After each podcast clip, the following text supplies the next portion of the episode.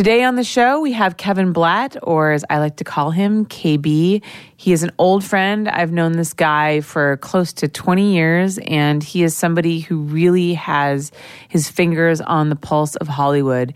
He is a sex tape broker, or what he calls himself now these days, a fixer, which means that he basically he takes those kind of sordid stories and um, hidden sex tapes from celebrities, and he either makes them go away or he puts them out on the market. And he's got some really interesting stories about some really high end. A list celebrities, and I think that you guys are going to be really fascinated by all the information that he's got to share. So let's get down and dirty with the Hollywood gossip with Kevin Blatt.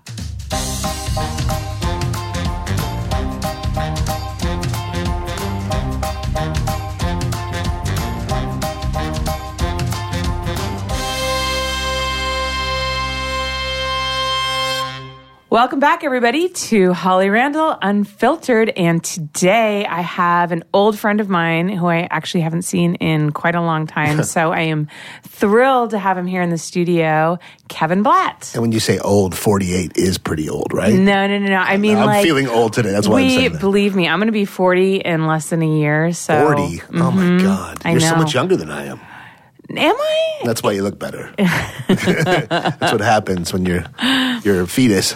Well, I also have a great doctor, darling. Yes. Mm-hmm. And you're and you have a new boyfriend. I do. Well, how I don't know how new is it? We've been dating for a year and about five months. It's been that long already? Yeah, it has. And you like the guys with the beards now, I'm seeing. I right? this has become a thing with you. I know. I know. Better than he's not a writer, is he? Because there's not enough script writers in this town to be. I know, right? I'm looking for one right now, by the way, if you know of any. I am and too, If actually. anybody's actually listening and wants to ghost write or uh, script write with me, I've got a couple concepts that people like, and um, they're sellable. Where can people contact you? Um, well, I'm on Twitter at Kevin Blatt. I'm Okay. on Facebook at Kevin Blatt. I'm at kbizzle.com. Kbizzle. Kbizzle in the Hizzle. That's my marketing uh, and uh, photo licensing and brokering business.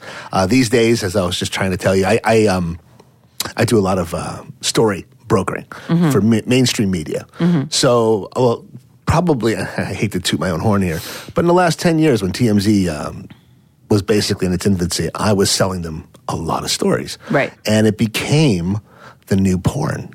I mean, obviously, we share that uh, as part of our history. Um, you know, working in the adult business, I always thought it was going to be recession proof. I always thought there was going to be money to be made for years and years and years. And then Didn't we all? Look, you know, at the bottom kind of dropped out a little bit, and it forced a lot of people to reinvent themselves. And everybody wanted to blame the tube sites and blame all the, uh, you know, the proliferation of free content. And yeah, there was all of that, but there was also a lot of criminals in the business that were still kind of thinking, well, this is going to last forever. With me, I kind of wanted to look for the next thing and kind of make my my exit. Right. And I started seeing where celebrity gossip and news became the new porn. Everybody wanted to know what Lindsay Lohan was wearing or doing or what she was drinking or what she was snorting. And then it became what Paris Hilton was doing. And, you know, obviously my background kind of, you know, intersected with Right. Paris's. Right. Uh, having promoted and put out One Night in Paris, her sex tape. So that kind of made me. Of me. course, she had nothing to do with. Well, of course. Well, it's funny because people ask me this all the time, and I can say this on the record Yeah. um, because I won't get sued by her. Right. Look, at first, she was an innocent, unwilling victim.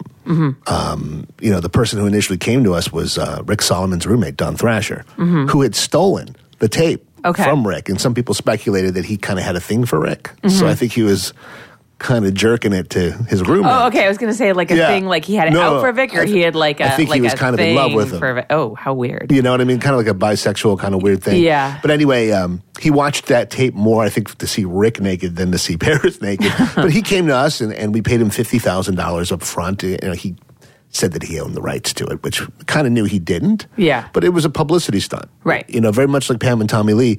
When Seth Warshavsky from Club Love put that out, he he intimated that he had a sex tape and he was going to put it out at such and such date and such and such time, fully thinking he was going to get a cease and desist from Pam and Tommy, which he never did. Mm-hmm. Which kind of tipped his hat and he said, "You know what? I'm going to do it." Yeah. Which he did. He really never got sued. I mean, he got sued, but he never settled for millions and millions of dollars. They, to this day have never made a dime on that sex tape. which most people don't know.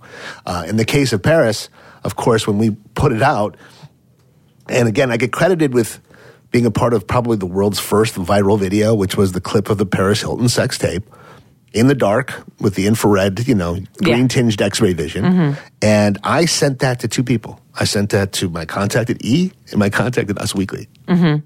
And from there, it became the video clip seen around the world because everybody wants to impress their boss. Right. Everybody wants to say, hey, check out what I have. Let me show you something, mm-hmm. right?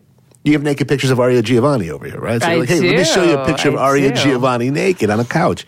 Uh, everybody wants to be the first person to see that.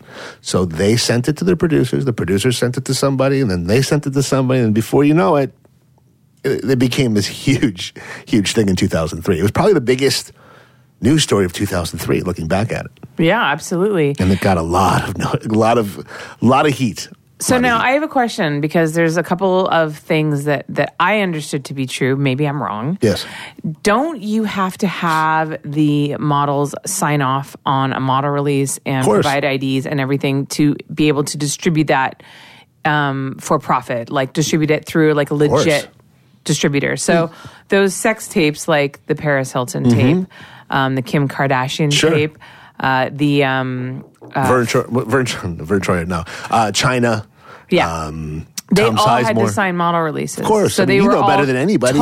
That's what I You thought. sign releases with every one of your models. I signed a release to be on your broadcast today. Yes. So why wouldn't that hold true with any other thing that you would buy in a jewel case? so these things, so they were all complicit in this as much as they would go and do these press junkets and say, "Oh my God, I can't believe my sex tape's out there. I'm so ashamed. Someone stole it from me. I feel so violated." Blah blah blah blah blah. Mm-hmm. Well, like I was saying, at first, Paris was, she had no idea. She was in Australia when the whole thing happened. She had no idea that people were actually looking at this sex tape of hers, which obviously had to be devastating for her. so how did it get out then? Because Well- obviously you didn't have re- paperwork on her. We did not have paperwork on it, and uh, it wasn't supposed to. It never went up on the website, which was sexbrat.com at that point. Right. So what happened was.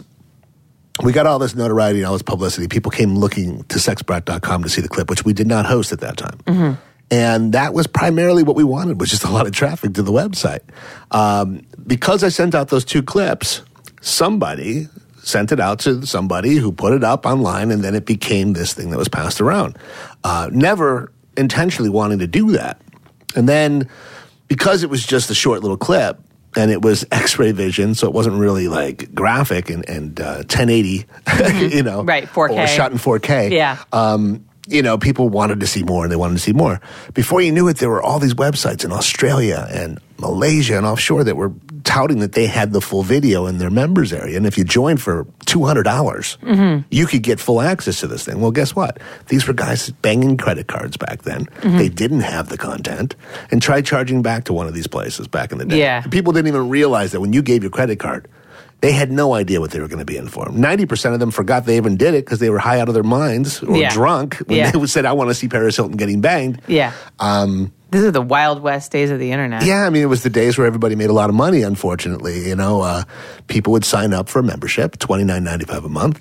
Forget they even had the membership, and because we're lazy, cheap Americans that pay the minimum on our credit cards, never bother to see this charge from American Telecom might have been a porn site. Yeah. So yeah, eventually what happened was Paris and Rick started seeing where everybody were making millions of dollars off the rights of publicity of both of their names. Right. And they said, why don't we just put out our own tape? Yeah. So again, you know, this is part of one of the things I want to put in in my screenplay. Right. But it's kind of showing what really happened. And Right. I'm working on a short film right now called KB in Paris. Uh, Paris and Me, actually, it's called. And it's uh, it's a short film because it's more of a tongue in cheek look at fame. Mm-hmm. You know, one person's infamous, that person being me, and another person's famous. Mm-hmm. So she gets a million dollars to DJ in Japan for an hour and gets a million dollars to sell cryptocurrency, a million dollars for this appearance, a million dollars for that appearance. I rent in Toluca Lake. You know what I'm saying? Yeah, so yeah, yeah. it's like, okay, I helped this woman become one of the most famous people in the world, and she's become this juggernaut like the Kardashians. Right. And yet, you know, here I am over here. I mean, I do okay. I'm not going to say it. I don't. I'm not living on a ranch in Malibu. I'm not, Yeah. you know. But it, it, it- like I said, one woman's rise to fame became another man's rise to infamy. So now I'm making a living today intercepting a lot of really big tapes and also selling tapes to private collectors. No, she also was on. This came out right before she had that show, The Simple Life, right? That's right. So was that part of the publicity stunt? No. Not it at all. just So it was happened just to pure be coincidence. Pure coincidence, which Okay. is so nuts because had we known, I mean, I would have planned the publicity a lot different for sexbrat.com. Mm-hmm. Um, it was just dumb luck. But because of that, people speculated, oh, well, she must have had her hand in this. Oh, she's a brilliant marketing person because Mm-hmm. she knew that this Fox television show was coming out. Listen, when someone came to me and said they had the Paris Hilton tape, I said, who the hell's Paris Hilton? and then I remembered when someone said, "Oh, yeah, it's that girl. She hangs out." And, and I remembered her falling out of a car at Mm-hmm. the Standard. And you know who she was with that day? Wasn't she with Kim Kardashian? Juliet Cariaga, Oh my god! who is my favorite of all time, by the way. We Oh, were talking about wow. the old girls from back in the day. Yeah, yeah, yeah. I ran into Yeah. her old her ex husband surfing in Malibu. Oh. I was surfing in Malibu. I was Yeah. just learning to surf. Not the guy that got thrown in jail, but the other guy. I don't know. She's been married a Oh yeah, yeah, yeah. No, no, no, not Right, that right, guy. right. Not that guy. Not I remember guy because National Lampoon. right, right. Yeah. Because I went to her baby shower. I was there with you. Shower. The house that had the elevator that Ye- Katy Perry bought after. Yes. Yeah. What was it? A, I can't even remember. Was it a baby shower? It was a bridal shower. It was a bridal shower. Yes. Because she doesn't have. She never had a baby. Okay. All right.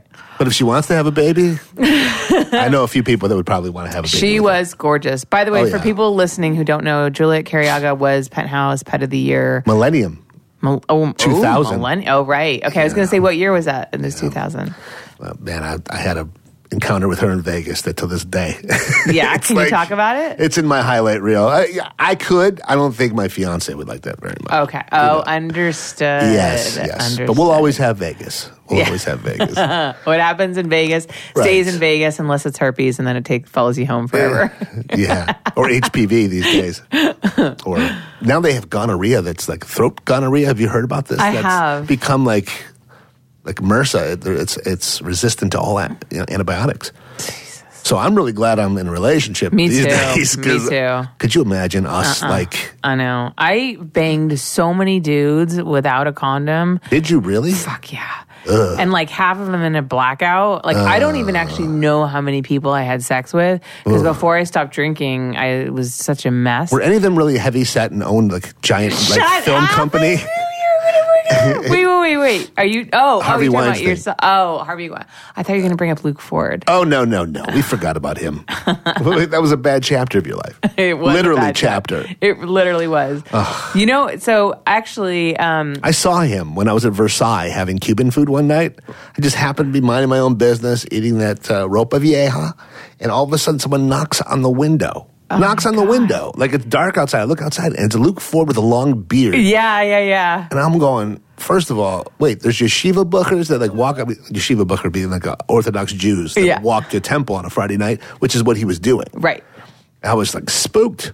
So, for again, a lot of listeners probably don't know this. So, towards the end In her of- blackout phase, she dated this guy. Literally, he was my bottom.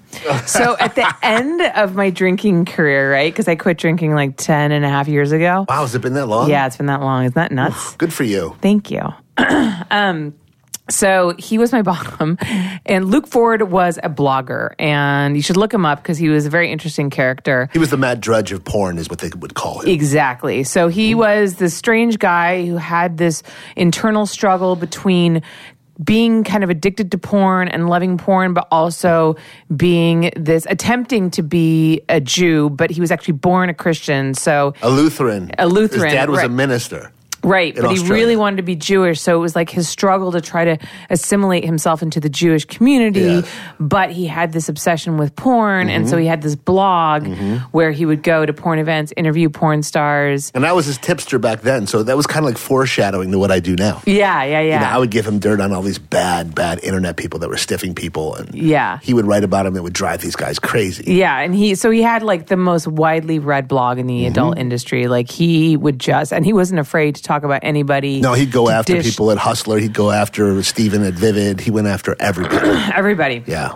He would get his he got his tires slashed a couple of times. He got dropped off in Boyle Heights too once. Did you ever hear that story? I'm not sure. The editor of Hustler said, "Hey, I want to take you to lunch." Oh, I think and I do Mike Alba this. was his name, and he ended up taking him, and they were driving and driving. And they ended up in Boyle Heights or Lincoln Heights. Yeah. And he said, "Hey, um, let's go. We're going to a restaurant." And they opened the door, and he he got out on the street in the middle of East LA, and they hopped back in the car, and they literally just sped off and kept. And they left him in the middle of the hood. and this is before cell phones. Oh yeah. Well, Yeah. he didn't have a cell Or phone. Or he wouldn't, yeah, have He a cell drove a phone van for like 15 years. He that should have did. like lasted a year. God, it's like rape van. It, he's probably was so ghetto. he was the original bang bus. He was the orthodox bang bus.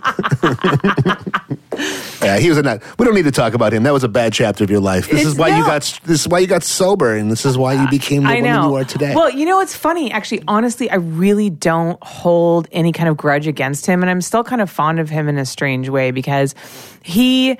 And, and people would say to me, like, how can you, because he used to write about me obsessively on his blog, and people would say, like, how can you allow him to say these things, and how can you not hate him for things? Because he wasn't always positive towards me. He No. had like a weird, like, love hate thing with me. and you had a love hate thing with the adult industry too. Yes, You yeah, know, so and- you kind of you, you were that dichotomy that he needed. Yeah. because he was like, I like her, but on the other hand, she has this thing. Yeah. You know, she likes to like, drink, and Yeah. she has this evil side. Yeah, he wanted he wanted to uh, he wanted me to convert to Judaism for him and like leave the business. And Wouldn't have was been so bad. Are you crazy? Well, the guilt part of the Judaism you could handle. I think you can handle guilting people all day long. Yeah, right. Trev, you know, you didn't take the garbage out like you said you were going to. I know, right? So So, but you know, there was it, I was in this stage in my life, and what I think because people ask me, they're like, "Why were you attracted to him?" Because he just didn't seem like somebody that I would be into. But know, I think he had this mystical writer thing that, I know you that. like. Mm-hmm. There was that, yeah, because my father's a writer and I'm, I'm really into writers. I have a Right. Thing for them,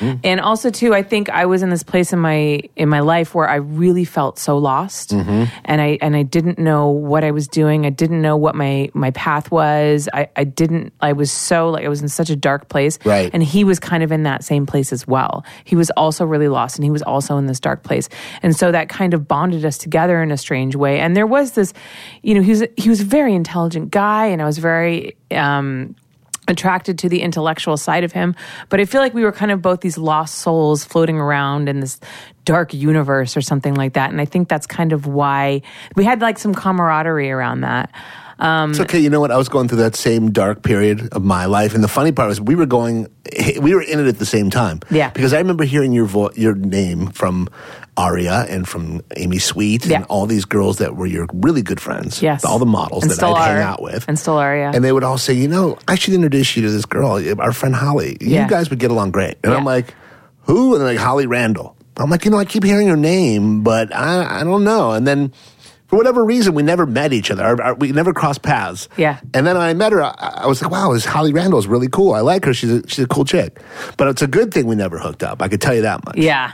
because we wouldn't probably be friends today. Right. Although I am, I'm kind of friendly with the most girls that I hooked up with. yeah yeah Just not the last one that sat in this chair a couple weeks ago, I guess. um, I'm not going to be sniffing the chair when I leave either. But, uh, but again, you know, you, sit, you talk about holding grudges. Mm-hmm. That's something that I learned uh, without even having to be in the program. Like, Yeah. uh, resentment is, you know, like swallowing poison and expecting the other person to. Uh, die the best thing you can do for yourself is to forgive other people yeah, I mean, because look, everybody has issues. Everybody's Yes. got their sexual proclivities, as I'm learning in Hollywood Yes. these days. 'cause- everybody's doing the best they can with what they've got Right. But uh, I'll tell you another thing. Everybody's got their secrets. yes And in the last two weeks since this Harvey Weinstein thing started, mm-hmm. the girls that come to me with these stories, and I'm, I've been selling and brokering and and in some cases intercepting a lot of bad stuff for some mm-hmm. people. It's now become like every actress that read for a role and got hit on is now claiming that they were assaulted or this guy was a scumbag. And I'm not saying that this doesn't happen every single day. Look, Yeah. This town was founded on it. Louis Yeah. B. Mayer started this shit way before Harvey Weinstein. Mm-hmm. It's just, it's really too bad that this is the way that it is in Hollywood. Mm-hmm. But there's still women coming off of buses every single day with Mm-hmm. stars in their eyes that don't think it's a big deal to sleep with somebody to get a role. yeah So that's what makes it so wrong. Is like if, if there weren't girls that kept coming out here and, and doing it, I don't think a lot of these people would be getting away with 90% of it. They're not Right. going to be for very much longer because now it's open season. Yeah. So, It's kind of interesting. Uh, my boyfriend actually brought up the fact that, you know, he was wondering what this is going to do in like an HR perspective. Oh, yeah. To companies because I guess now because of, you know, previous like child abuse allegations, Mm-hmm. generally in schools in a locker room, if, there's like a kid in a locker room, Mm. there can't be only one adult. There has to be two adults. that's weird. Yeah, so just in case, like in the one, weird- adult- it's very weird, right? a and weird it's super creepy, but like that's kind of the, the law now Yeah. Because of things that have happened before. So is this going to get to a point now where men and women aren't allowed to be alone in a room together for a meeting because so. Mm. he might sexually harass her, and then that kind of almost takes the power away from the woman and places them as a victim. I mean, it's just it's it's horrible and don't get me wrong, I've definitely been in situations where I've been made to feel that I might have to sleep with somebody to keep my job or to succeed. I didn't do it, but it it's almost like it, it doesn't surprise me. You know what I mean? Let me ask you this question. In a way, like we women have almost learned to to live with that. How many guys, just, and guys obviously listening also, how many guys have you ever come across, and no pun intended, that literally masturbate in front of you?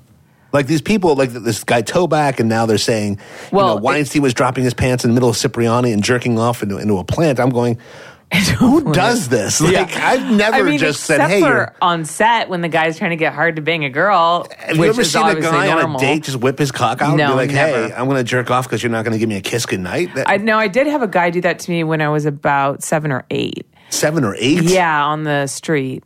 What? Yeah. Oh my god. Yeah, he pulled up in. uh, He pulled up in. Actually, this is kind of like a funny story now, looking back because of my reaction. But so I was, I was on my little pink Barbie bike, and I was biking back from school, and this was literally across the street from my house. Yeah. And this guy pulls up. I remember he was driving a blue Cadillac, and it was a convertible, and he had a white flat top. And he pulled up and he asked me where Sepulveda was, and Sepulveda was literally a block like right there. And he's like, "Hey, where's Sepulveda?" And I just looked at him kind of strangely because I was like, "Duh, Sepulveda's right there." And then I said, "Uh, Sepulveda's over there." And he just whips his dick out and he goes, "Do you want to suck it, little girl?"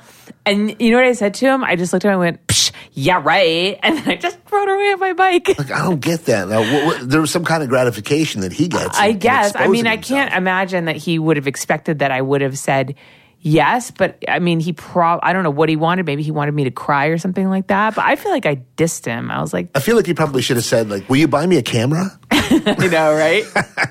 I mean, look, I mean, we all have our, our breaking point, I guess. Yeah, yeah, At yeah. seven years old, you didn't know you wanted to be a photographer. No, I didn't know I would be photographing that one day. I just remember thinking to myself, like, that was the biggest thing I'd ever seen because I'd never really seen like a, A live dick. penis before, I don't think. Saw my dad's when I was a kid, and I was horrified. Yeah, I was like, I've Dad, seen you breathe through that thing? Or- Dude, I've seen my parents. I've seen my dad's dick so many times. Oh my just God. Because he walks around naked, it's his thing, and he has like so many of my friends have seen him naked. but your parents are like old hippies. that Yeah, were yeah, like- yeah, yeah. No, totally. Yeah. He just likes to go skinny dipping. Like Wow. he doesn't like to wear clothes, and he's been totally naked in front Hmm. of my boyfriend a couple of times, um, which was hilarious to watch his reaction. But it's just like, I mean, he doesn't do it like for sexual reasons. It's just how he is. Oh, I get He's it. Just they're both so like. Well, that's why you became so cool because you're open minded and you've Yeah. seen a lot of things and Yeah. you've grown up around nudity. So yeah, but I will have to like tell him, be like, Dad, I have friends coming over. Can you please, please wear clothes in the pool? I think Like- it's cool. And I, it's remember when we f- bought him his first like swim trunks and how like uncomfortable he was with them and how he was just like so unhappy and he was like adjusting them all the time. Because before that, Before that, the balls just flowed free. well, okay, so he went from so when we convinced him to to put some clothes on, um, he w- was wearing speedos, which was still not good enough. Oy vey. you know and so we talked him into shorts and he was just really really unhappy about it um, No guys ever look good in a speedo. I don't care if, No. you, if you're Xander Corvus, you're still going to look like a no it looks right? ridiculous. And i remember once um, i had friends this is a terrible story. I had friends coming over and you know i was like dad i have friends coming over. Can you please like go make sure like when we sit by the pool today that you're not naked that you put something on? And he was like okay sure. And he's like i'll find something. He goes upstairs and he came down in my bikini bottom. Oy vey. I guess it was like all he could find, and I don't know. He thought it was like, That's brutal. and it was like the ones with the tie sides. So I guess, But he was doing it for adjusted to make comic it- relief I as don't well. think so. I think like he literally thought like these will work. Like, oh my Wow. god, I almost died. I can't even imagine how horrifying that It would was have been. pretty horrifying. I never wore them again, needless to say. That's funny. I don't know how we got off on this tangent. This is so random. Um, I know we went from sex tapes to, to Humphrey's dick. To my dad, Which is funny. Yeah, to my dad and my. I've my never seen Humphrey's bottoms. dick, so Believe me, if you hung around my house long enough, you would definitely. I've only met see your dad once though, Yeah. and I think I met your mom maybe twice. Oh, really? I mean, she's a legend. Everybody Yeah. knows who your mom is, but I think I've only met her in person twice. yeah. So. She's uh she's she's uh she's different. A colorful family. I like your family. I think it's it's, Thank you. It's it's incredibly honest yeah. and talented. Thank Very you. talented family you come from. Thank you. Yeah, no, I'm really lucky. We're all incredibly close. You know, my brother is a lawyer, my sister's a nurse. So, you know, they have very normal jobs. And, um, you know, we all live in LA and we see each other, you know, once a week. Um, my brother actually lives in the guest house behind me, so I see him all the time. You're still in Mar Vista over there. I like that little area. Mm-hmm. I, still live in the house there. I grew up in. I almost moved there. It's Remember a Sarah and I great looked over there. area. It is, you know, I just know that if we, if I moved there, nobody would have ever come visit us Yeah. because everybody we know lives in Hollywood, and they don't go. They literally don't go west of La Cienega. It's so bad. It's when you live in your little sector of LA. Mm-hmm. For people listening that don't live here, people don't understand how bad the traffic is. First of all, yeah. and it's become a situation for me where I don't really have to leave my house. I work out of my house, Mm-hmm. so. Uh, you know, some clandestine meetings I have at Greenblatt's or Canter's where I just came from. Uh, that's about the extent of my driving. Mm-hmm. Yeah. You know, maybe Century City to meet with lawyers. But um, if I don't have to be out in traffic, I don't go. oh, it's the same. My What- doctor in Beverly Hills decides that I have to be there at eight thirty in the morning though for an appointment, and I drive from Toluca Lake, which is by Universal. Right. To go five point nine miles could take you an hour and forty minutes. Yeah. depending on what time of the day you're going. It's insane. I mean, to spend three hours out of your day in traffic to go five miles. It's so fr- infuriating. Sometimes I feel like if I didn't live in LA, I would get so much more done. Well, because just- it'll can take you all day to run, run, run one fucking errand. I just was home in Cleveland uh, where I grew up. Um, about a month and a half ago, I was there for my 30th high school reunion. Oh, and I brought peaches. I missed both of my high school reunions. Well- I was too drunk for the first Yeah. one, and I was too grumpy for the second one. You should go to the 30th. That's going to be the one where you're going to go, okay. Because the 10th, you're not really established. You're still kind of the same person you were Mm-hmm. in high school, maybe a little more serious. The 20th, people are in their jobs, they have kids, they have families, except for you and I. Mm-hmm. Yeah. um, but the 30th is the people I was with, some of them were grandparents. Okay. And now I wake up and I've got aches and pains and bad back and a bad hip and I've got this and that.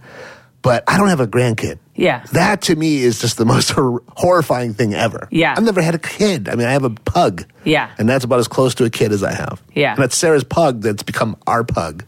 So we're together almost seven years now. Wow. Can you believe that? That's crazy. I know. So, for those of you who don't know, uh, Kevin is engaged to Sarah Peaches, Mm-hmm. who is a nude model and is just a, an incredibly wonderful, lovely girl. She is. I adore her. She's the best butt out there. So, you guys should her, too. definitely go check her out. I'm an ass guy, so Yeah. do the math. Yeah, yeah, yeah. Uh, I, if somebody would have said that we were going to be together this long, I would never have believed it. yeah. You know how I met her? Not sure. It's a good story. okay. So she was always around the industry. I used to see ads in AVN magazine of her and stuff, and I'd go, oh, wow, this blonde's high. I always loved the blondes. Blondes, Mm-hmm. We green are the eyes, best. blue eyes. They're always the most fun. We're the best. Uh, but a blonde with a great ass has always been my thing. So Yeah. Um, my brother's doing his first affiliate ball. You know, we used to throw the players' ball. yes, the Players Ball. That was a big thing back that was in a the huge day. thing, the And pimp and hoe parties. The Pimp and Hoe parties, and those were like, and Snoop Dogg used to come. We had Snoop and, Too Short and Digital Underground would be our ceremonial opening act. Ron Jeremy Yeah. would come out and introduce everybody, and it was Yeah. it was the porn business meets hip hop. Yeah. And for one night out of the year, hip hop stars and guys I grew up listening to and idolizing wanted to be us. Mm-hmm. I remember when Too Short walked in in New Orleans in 1999. He walks into the venue and he sees Aria and Amy and everybody. Everybody's dancing, and then he goes, he goes, "Yo, man," he goes who are you guys? And I said, I'm D, I'm K, K Bizzle. This is my brother D Money, and we're the Blatt brothers. He goes, What? And we're dressed in pimp suits, head to toe. Like, not even like costume pimp, like serious pimp clothes. And he goes, I just saw people getting blown in the front row, and people are fucking in the VIP area. How can I be down with you guys? I'm like, Well, we're the promoters of the party. He goes, What? I said, We're the Black Brothers. He goes, Wait, I was told that two black brothers were throwing this thing. Oh, he thought it was black. He- I go, You thought it was black? No, we're the Black Brothers. I'm Kevin. That's Darren. B- uh, BL. He thought it was black, Right. but it was B L A T T. Right. That's so funny. So then I looked at him. I go, "We are black. Assalamu alaikum." And he just fell out. And ever since that day, we've been really, really good friends. I just left him the other night at this place, and uh, we were just talking about how we first met. But anyway, getting back to peaches. So we were throwing our first event outside of the adult realm, and I'm on stage at the Crown Theater at Rio, and we have Three Six Mafia playing. And all of a sudden, like it was like the crowd parted, and I saw this blonde just staring at me, and she was in this dress, and I was like, "Whoa, that's Sarah Peachez." She walks over to me and she's like, KB, how come we've never hung out? And I said, because my ex didn't really like you very much. She goes, do me a favor. Take my number down. Let's make her hate us. wow. And I was like, done. So uh, put her number in my phone. Didn't think much of it. I end up in this Charlie Sheen debacle with all these porn stars that were coming to me with stories on Charlie. First, Yeah. it was Capri Anderson, yeah, I remember that. and then one. Kacey Jordan. That was when uh, she he trashed the bathroom, right? Uh, yeah, she, was hid in a the bathroom at the plaza. Right, that's what it was. and he, she took his watch and supposedly put it up her cooch and stole a Patek Philippe watch. It was a two hundred thousand dollar watch, which I did not believe she did. By the way, for five years, I now am convinced she did it. Really? I am convinced that she did it, wow. not because her hoo ha's that big, but Yeah. because Well, watch isn't huge. it's a pretty big. I mean, watch. look a ba- well, look a baby can come out of there. That's what I'm saying. You can right? put a watch in there. You can put a watch if babies come out of there. if you can fit Mandingo in there, you can put a watch in there. You can't fit Mandingo in me. I'll tell you that much. Hey, you can't even fit uh, Dingo in me. Um, so yeah, I uh, I ended up going to the Howard Stern show with uh, Kacey Jordan, and that event was like the movie Get Him to the Greek. Okay, I'm talking about this drug-addled little 89 pound thing. Yeah. who is so fucking twacked out on coke and alcohol, and I'm going. Wait a minute! I just got her all this publicity on TMZ, and she's you know, she started really believing this hype, and she was loving the press, and this narcissism came out of her. But mm-hmm. we ended up going to Howard Stern show. It was 24 hours of the craziest shit I've ever seen in my life.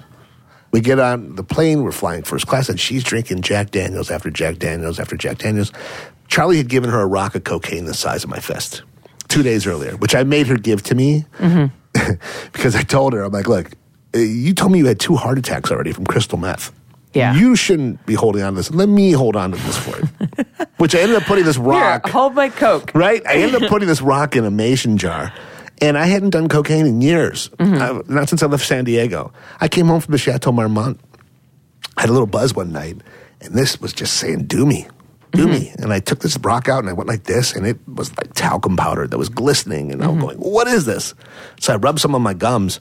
The next thing I know, my whole face is numb. I'm like, this is unreal. This has got to be the best Coke I've ever put. So I do a little bump, and the next thing you know, I'm up going, whoa, I'm actually hungry. Like I've never been hungry on Coke before. Yeah. And uh, I'm actually horny on Coke. I'm, like, Yeah. I'm jerking off. I'm going, what, what is going on here?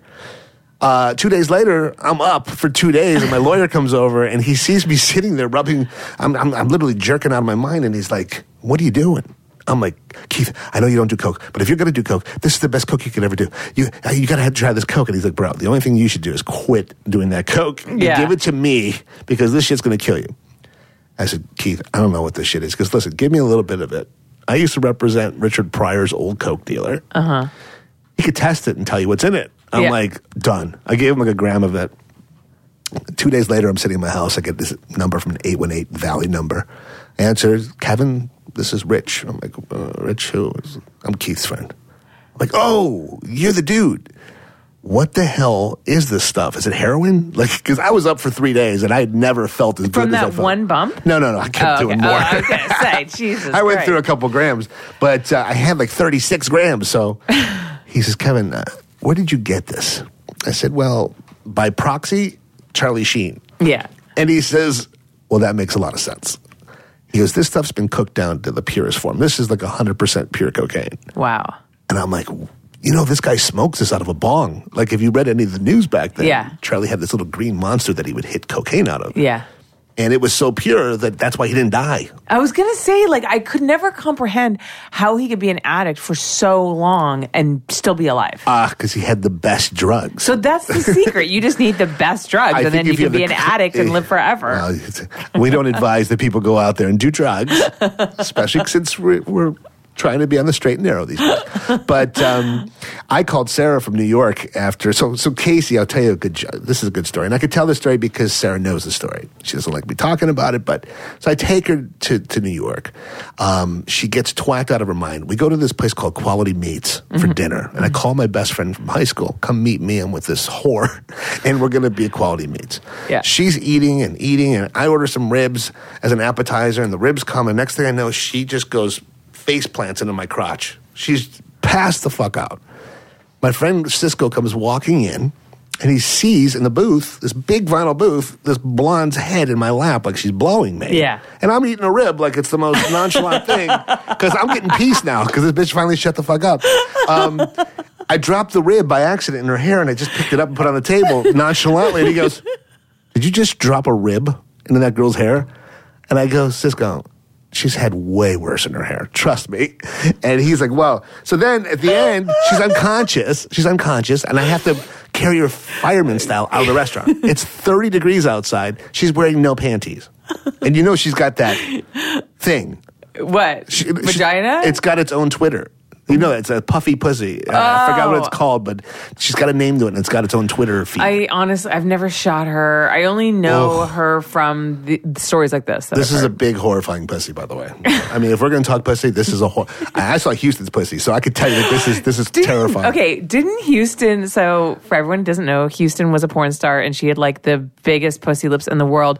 I Shouldn't she have promoted the labiaplasty You, surgery. okay, yeah, Yes. she got those those lips removed, and then didn't she them in Yes. a paperweight? And some guy in Mexico Lucite. bought them. No, Dennis Hof from the Bunny Ranch bought them. We Oh, went on Howard Stern again uh, with two big black security guards, and we had handcuffed the briefcase to the wrists, and then we did a whole presentation. With- Stern with the- almost threw up. With the. He was so horrified. They're, they're, they're floating like in lucite, Oh God! like two bacon strips.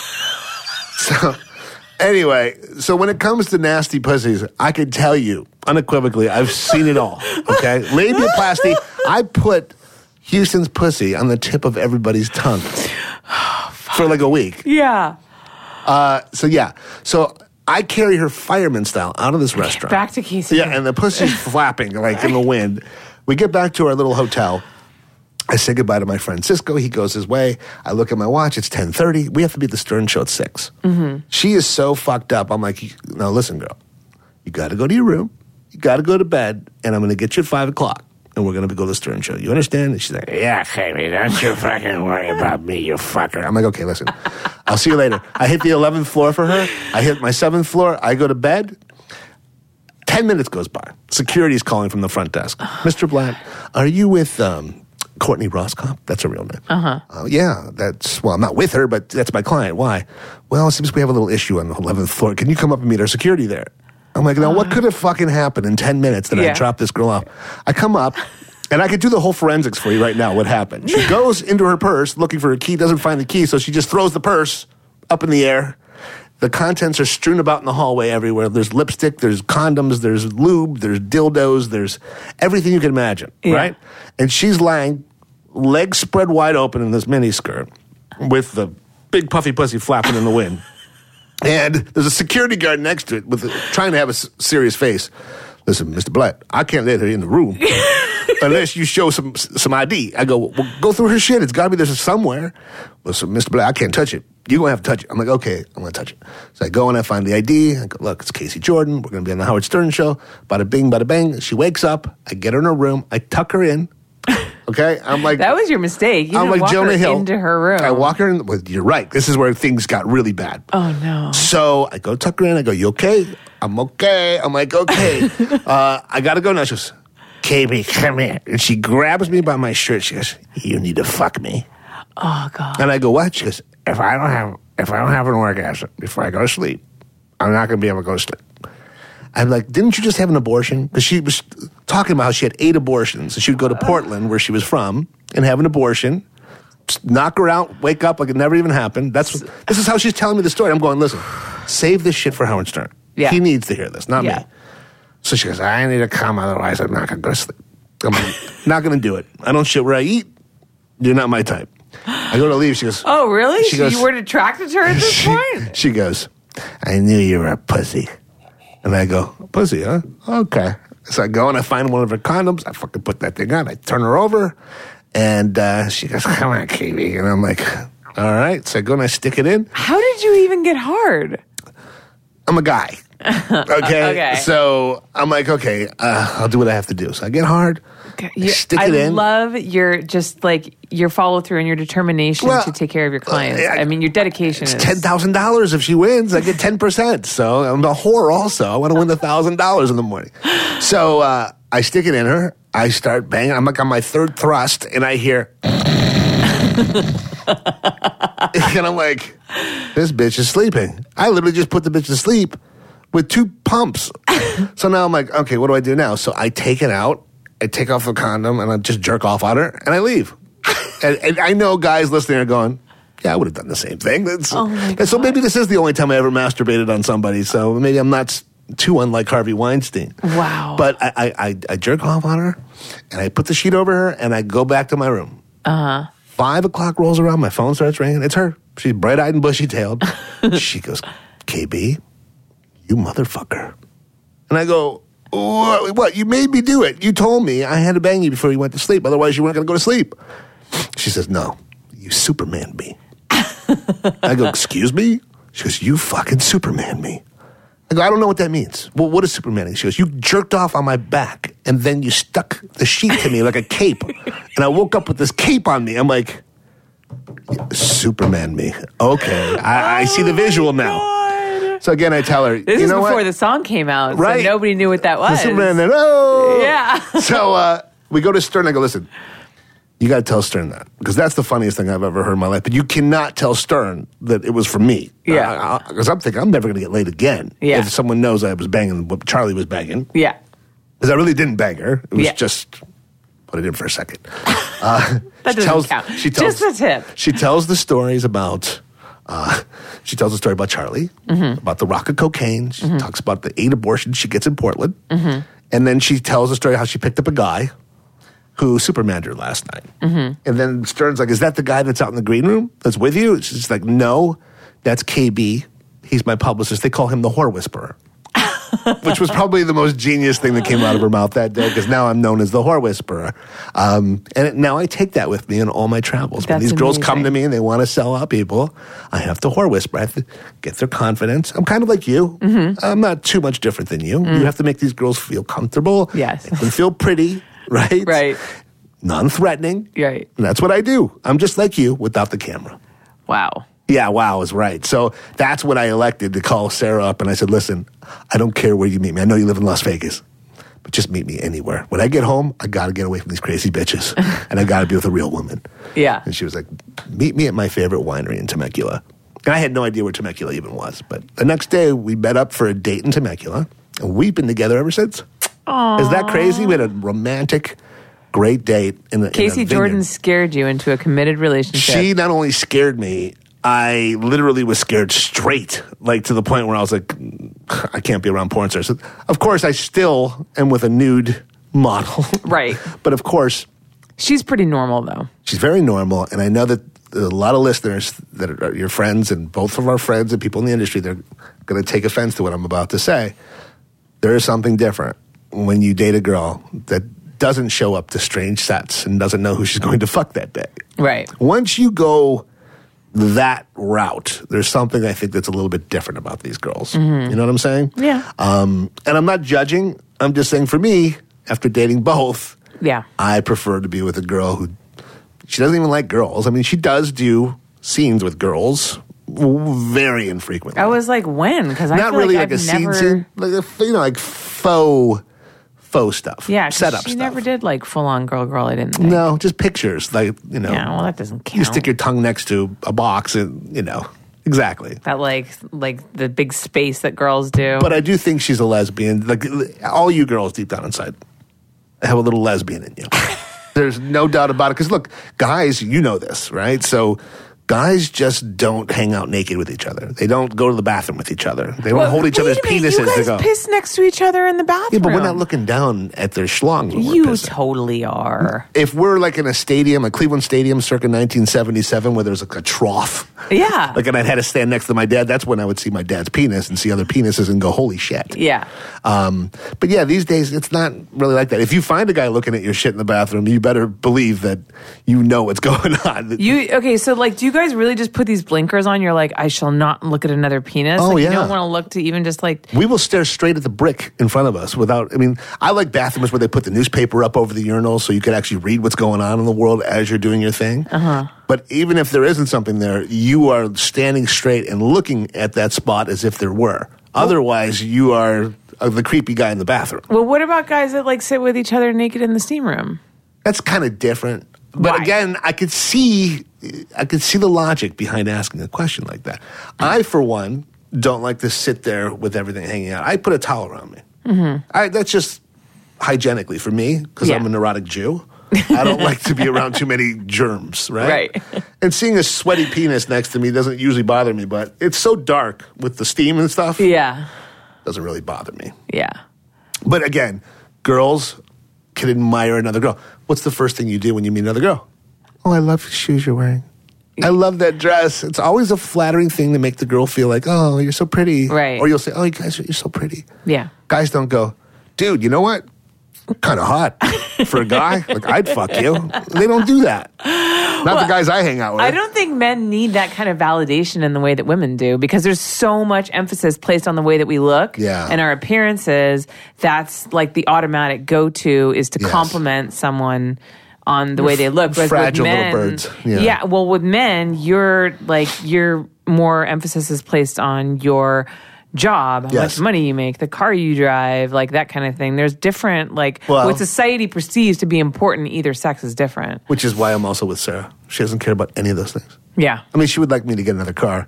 Uh, Since, since my lease was up like eight months ago, I turned in my car. I still have a 2005 Infiniti that's been paid off for like 12 years. Uh-huh. Yeah. I've been driving this thing around and taking Ubers. Like, who needs? Do you know last month in Uber, again, this isn't a testimonial.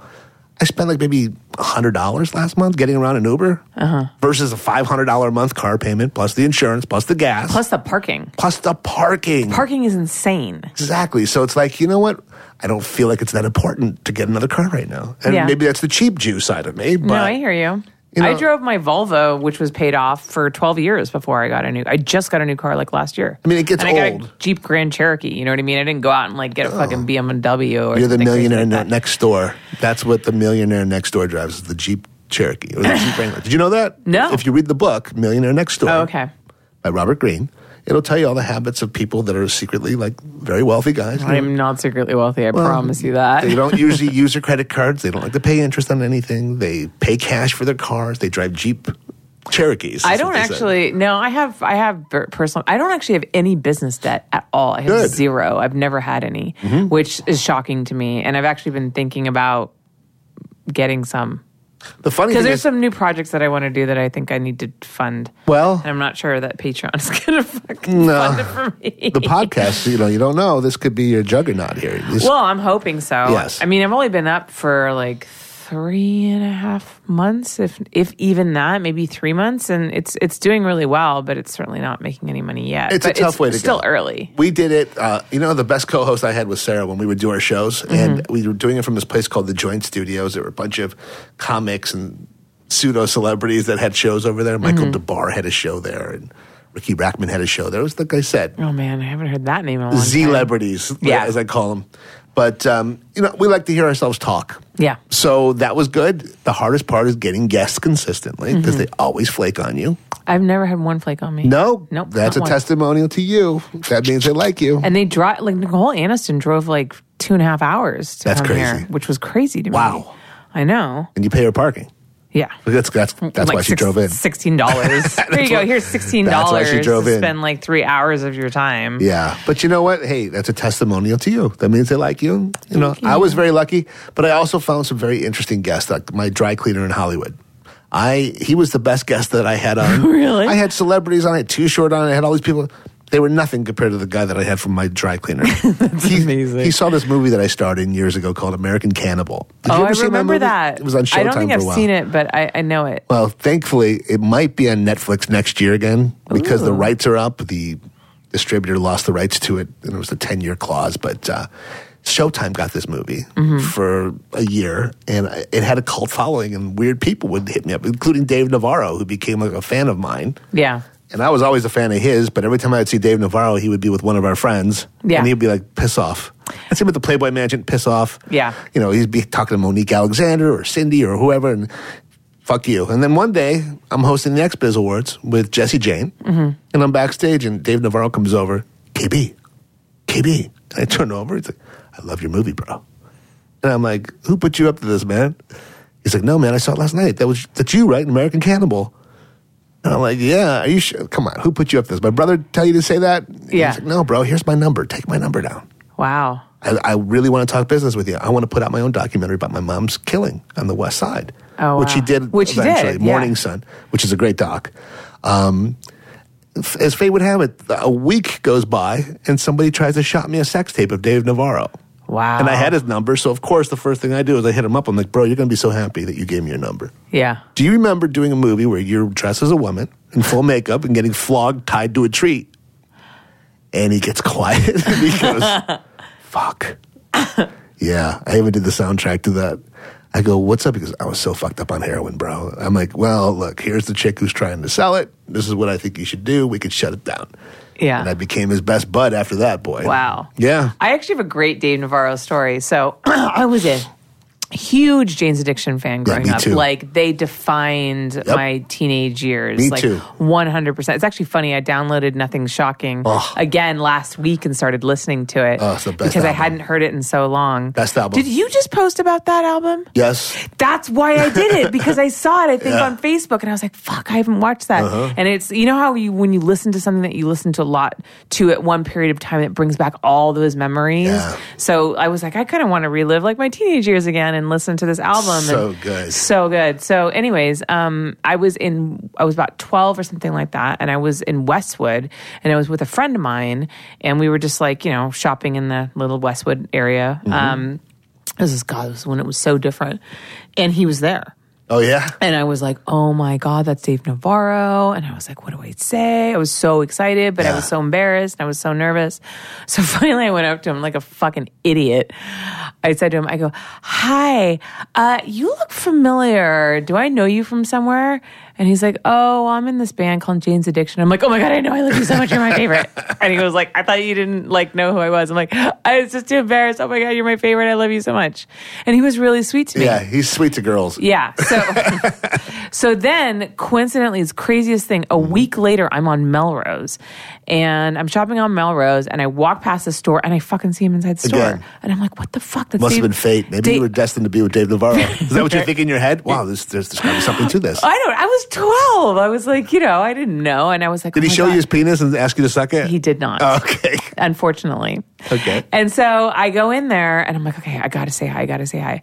And so I go in there, I'm like, hi. I'm like, I know this is really random, but I don't know if you remember me. We met last week and he goes, Yeah, Holly, oh my God. He knew he you. remembered my he remembered my name. Wow. Because I had told him that. That's impressive. He remembered my name. He gave me a big hug. He was like trying on different shirts and he was like, Hey, what do you think of this? What do you think of this? Just being like super nice to me and Yeah. just giving me attention because he could tell I was a super fan. And he liked that. It was so sweet. And like Yeah. honestly, that meant so much to me at that age. It really, really and that stuck with me forever. I was like, Dave Navarro remembered me. So then um and I would hear his name you know, frequently, obviously, because I know he's dated a lot of girls in the industry. Yeah. So I, but I'd never seen him again. And then finally, I was shooting for Penthouse, and they were doing that Hot Shots thing, Mm. where they would have um, a celebrity come in and like art direct a shoot as Mm-hmm. to what they thought was sexy.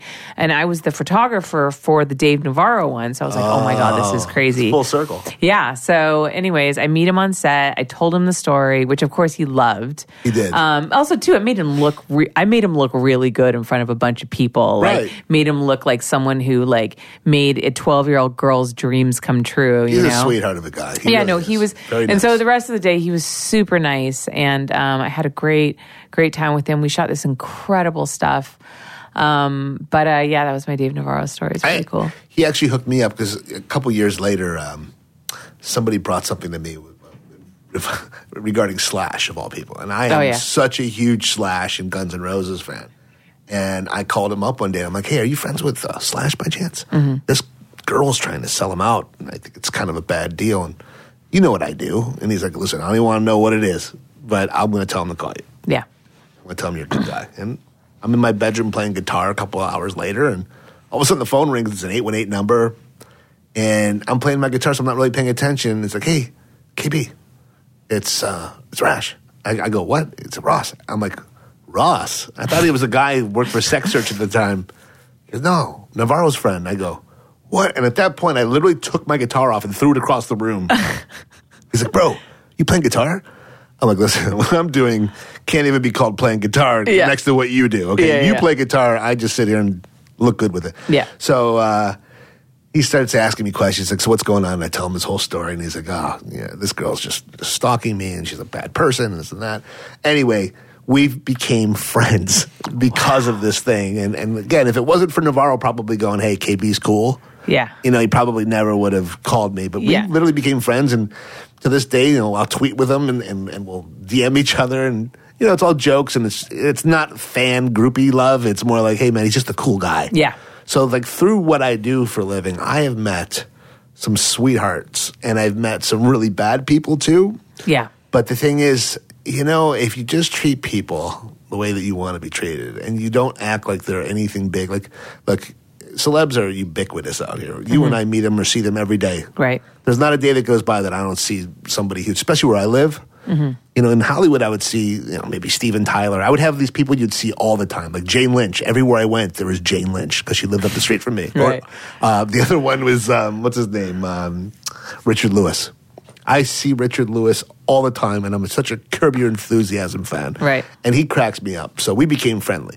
Steve Carell now lives in my neighborhood. Mm-hmm. I see him every day. So it's not a big deal. You Yeah. know, when you first move here, it's the, probably the coolest thing. And you grew up here too, so you, you you're, Yeah. You know, you went to school with probably uh, Tom to Petty's kid, right? I did. I saw yeah. you, you posted about yeah, Tom I went Petty. to school with Adria Petty. He used to, and we took drama together, so he used to come to all of our plays. and you went to school with the, the kid from Incubus, that or all of Incubus. I went to yeah, Incubus went to Calabasas High. We saw Brandon Boyd at uh, Hollywood Bowl. It's Sarah's favorite, by the way. is Mm-hmm. Oh, really? Incubus. And man, I'll tell you, the minute he starts singing, you have to put up yellow cones everywhere because there's it, it's become so slippery with the girls that they all become wet as fuck. Honestly, I've never seen anything like it in, in my life. In high school, he was fucking gorgeous. He was. Oh my god! I mean, he was a god in high school. Well, what is he now? Like he still is. He's still pretty I mean, but dude. he he had long blonde hair, and I just remember like every girl was just like so into him. He was just like untouchable, even in high school. Ah. And I was really good friends with his brother Jason. wow. um, my life would be so much different if I looked like Brandon Boyd. You know right? Yeah, I mean, he was, just, but he was also always really, really nice. But it was funny the one, the guy that I had a crush on ever since like my freshman year was not Brandon, was Jose, the drummer, Oh, Jose really? Pasillas, because I love Latin. Wow. I'm Linda Latin And I new had, to me. I had, yeah. I know. I always end up dating super white guys, Yeah. but I actually have a thing for Latin guys. With weird names. What was the ex's name? That the guy that worked for um, Splash. oh, Tom. Oh, that was a normal name. Yeah, Why did I think he had a weird name too? I don't know. Okay, well. His last name was different, I guess. yeah. Oh, fuck all these guys. They're not. They're not in your life anymore. No. Well, I mean, we're we're friendly. I'm friendly with everybody pretty much. There's only one person that I'm not friendly with anymore who used to work for Wicked. I don't know if you remember that guy. Remember Aaron? Oh my god. Yeah. He's the one that took him. f- Yeah. Yeah. That was a bad deal. Yeah, it was a bad. You dated deal. him? Yeah. Wow. For like a year, he treated me like shit. I was 22. He was 33, 34. Life's He- too short to be treated He was like like, shit. that was honestly the only guy I've ever gone out with who treated me like fucking shit, made me cry all the time. Wow. I don't know. Looking back, of course, I'm like, why did I put up with that? But every Hmm. other guy I've dated has been really nice. He was just, he was the only guy that was a real shit. Uh, it depends on the day, but Sarah will tell you I'm an asshole some days too. I really try my best. You know what? When you live with somebody, like relationships are difficult. Yeah. they're not easy. And you know, people always. I went home for my 30th high school reunion, for instance, and I mean, everybody loved peaches. First of all, I'm talking to frumpy 48 year old women. The first girl I ever finger banged uh, at one point was standing and talking to Sarah. Yeah. in the corner of the room, and I'm going, "Wow, this is like my life. This is like Yeah. Kevin Blatt. This is your life." And I come over at one point, and you know, Sarah's got a cocktail in her hand, which she often does. Uh-huh. Um, and I see four to five girls that I went to high school with standing around her, and they're all standing with their mouth agape, listening to her. Yeah. So I come over because I'm just, I, I got to know what she's talking to these girls Right. about. So I look at Stretch and Gretchen, who's the girl that I finger banged in eighth grade in the closet. Wait, why does she have that name? well, because she was a hoe, and her name was Gretchen, and we called her Stretch and Gretchen. of course, now she's like this pill-addled, like Prozac and opiates. Oh opiate. my god! No, I shouldn't say that. She could be. Oh shit, she'll probably listen to this. If I plug this, that's okay. Whatever. all right, whatever. Anyways, Sorry, Stretch and so- Gretchen. No, so everybody back in Ohio is pill-addled. That's what I say. You know, opiates. Yeah. Everybody's on opiates or something. Yeah. Who knows what she's on? But anyway, she's sitting there talking to to, to Sarah, and uh, I come over and I go, "What are you ladies talking about?"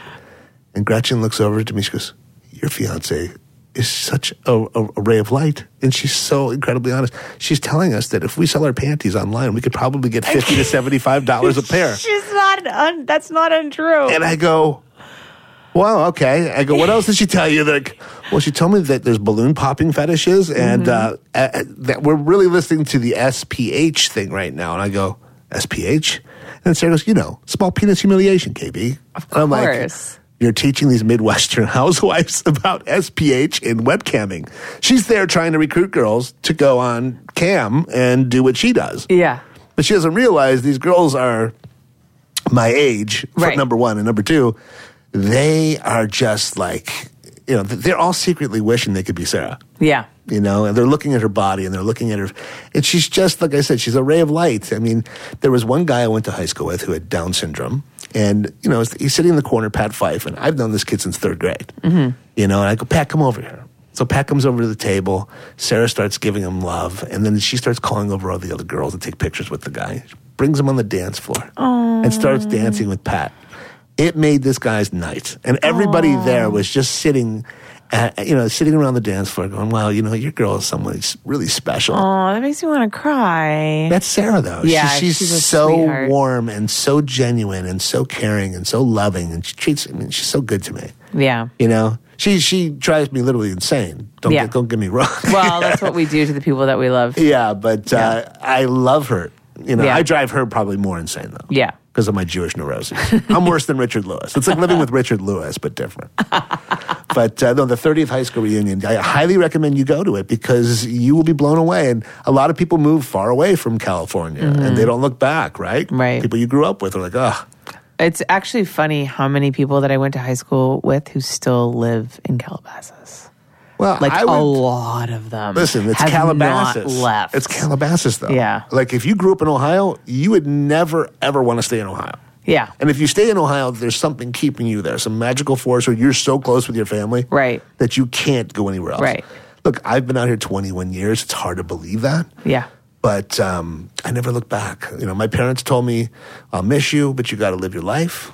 Don't get stuck in this town." I mean, look, if I would have impregnated the first girlfriend I had, or Mm-hmm. you know, something would have kept me selling aluminum siding in Cleveland, I don't know what the fuck I'd be doing right now. Mm-hmm. Yeah. none of this would ever have happened. I wouldn't have met my fiance. I wouldn't have had this Paris Hilton and Kim Kardashian thing happen Right. and I wouldn't be making my living, you know, selling and working amongst A-list stars. Yeah. I'd become friends with A-list celebrities. I'm like, how did that happen? I was just a porn guy a couple years ago, and I made no money in the business.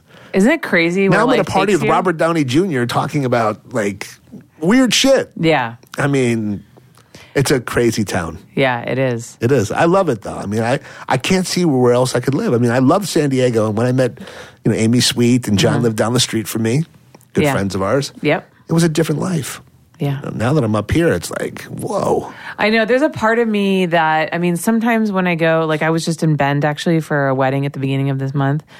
Oh, we got to talk about Arkansas. Yes, we do. Are we out of time? We're We not out do. of time. No, we're not out of All right, time. we can keep going. We're not out of time. I have another guest coming at Who's the other guest? uh, Jalissa Lynn at one. Yeah, she's not gonna be here for 45 Uh. Is she hot? She's super hot. So it's worth looking at her. Yeah, and she's this. I mean, you talk about friendly and warm and Yeah. lovely and sweet and genuine. Jalissa is that girl. She's so and she's Jalissa. an incredible ass. What color is she? Um, she's Puerto. She's part Puerto Rican, part white. Okay. So, oh right. So just going back to finish the thought that I had. Yes. so I went. We went to Bend, and which is which we've been to a few times because my boyfriend's What is best Bend? friend lives out there. Bend, Oregon. Oh, Bend, Oregon. Okay. Yeah. And so my boyfriend's best friend uh, recently moved out there. Mm-hmm. And so we've been there a couple of times and we went out for his wedding. And it's just such a cool town, you Hmm. know, and it's small, um, but it's also like it's cool, you know. It's one like one of those cool small towns, Right. Um, it's more progressive than a lot of Oregon is. Okay. Um, but um, so uh, and and my boyfriend really eventually wants because he's like a mountain man, right? I mean, he looks like one. Well, he's got, he's got the lumberjack He's look. got the lumberjack look. Right. Yeah, but he loves hiking, he loves fishing, he loves hunting. Like he's into all that shit. Wow. Right? It's so the opposite of me. The Opposite of me. Yeah. That's like a real man. He's he is a real man. It's actually really funny, like how much of a real man he is. It it makes me laugh. He doesn't do pedicures, does he? Actually, yes, hmm. sometimes. See, I, I got on that kick for a little bit, but I won't do that anymore. Yeah, I got some he's- kind of fungus on my toenail, and, I, Oh, and I'm God. convinced it's from pedicure. Really? Studio I've City. been getting pedicures all my life and I've never gotten that. Man, I got sensitive feet, but I got something going on in my fucking toe right now, and I'm like, shit. They used to make fun of my dad for having corn chip nails and stuff. Now I got a corn chip nail, and I'm like, God damn it! It's that Sometimes little just Vietnamese woman did this to me. so tell me about Ben. So he- the mountain man wants to live there someday. Is Well, I think he actually wants to live in Montana. That's kind of Oh. his dream. And sometimes a part of me is like, I think I would like that. No, you know, I like think that people that too much. would You uh, like that would be nice because it's quiet, it's beautiful, No. the traffic. But I agree. I think You're not Danny Ash. You're not Danny Yeah, Ash. I know, right? did she move to Ben? Where did she move? she think moved to Montana. Montana. She did move to Montana. Yeah. Um, but yeah, I think I would get really bored. also, too, my family's out here. My whole family is here in LA. That would be really hard for me to move away from my family. Listen, family is something that the older I get, the more important it gets to me. Absolutely. And 20 years ago when I moved, you know, my dad was remarried. Uh, my mom was going through divorce. They were all in their own heads and dealing with their Mm-hmm. own shit. So my brother and I were like, look, I can't go through another one of these winters. Yeah. It's like, let's get in the car and go out west because we could do the same shit we're doing here Yeah. Mm-hmm. in San Diego and not freeze our asses off. You know, mom and dad will still be there and we want to see them. And of course, you know, my gra- I lost my grandparents while I lived out here. Um, you know, life moves on surgeries, things, whatever. You, you go back and forth and you visit. Mm-hmm. But now my dad's getting older. He's got the beginnings of dementia. My mom just had back surgery, so I had to go home for her back surgery. Yeah. So now you feel like the distance. I feel that 2,500 miles. And Yeah. I'm like, you know, you're very blessed to have your family right up the street from you. Yeah. And not really up the street because of Yeah. traffic out here. But, right. But But they're here. And they're here for you. And if you need them, yes. they're healthy. Yeah. You're knock on wood. Yeah, they're pretty healthy. My Yeah. dad's been uh, he had some health issues the last couple of years. Um, but for the mo- he's doing a lot better now. My How's mom, your mom? She used to be a thing. nurse, as you know, so Right. now she so she's all over him and making sure he takes his medications. Good. stuff like that. Good. So, um, she's good. Um, so yeah, for those of you listening who didn't know, my mom got kicked in the face by a horse a couple of years ago on her birthday. Actually, literally on her birthday. Oh my God. Um, and she lost. horrible. Yeah, and so she, the left side of her face was crushed, and she lost her eye. Um, but that hasn't slowed her down at all. I mean, Not she still all. rides like four horses a day, Wow. competes. Jesus. Like, I mean, honestly, it hasn't slowed her down, not a bit. Shit. If, if a horse did that to me, I don't think I'd ever go near a horse again. No, she. Uh, my mom goes to the hospital like once a year for horse injuries. Wow. She doesn't care. It's her She life. She just gets back up on that horse. She she she, def- she literally gets right back up on that horse. Wow. Nothing scares that woman. well, It's that's kinda crazy. inspiring. Yeah, That's inspiring. yeah. Um, so you, you listen. You're not moving to Bend, Oregon. This LA needs you too not. much. There's not that many good photographers that do what you do.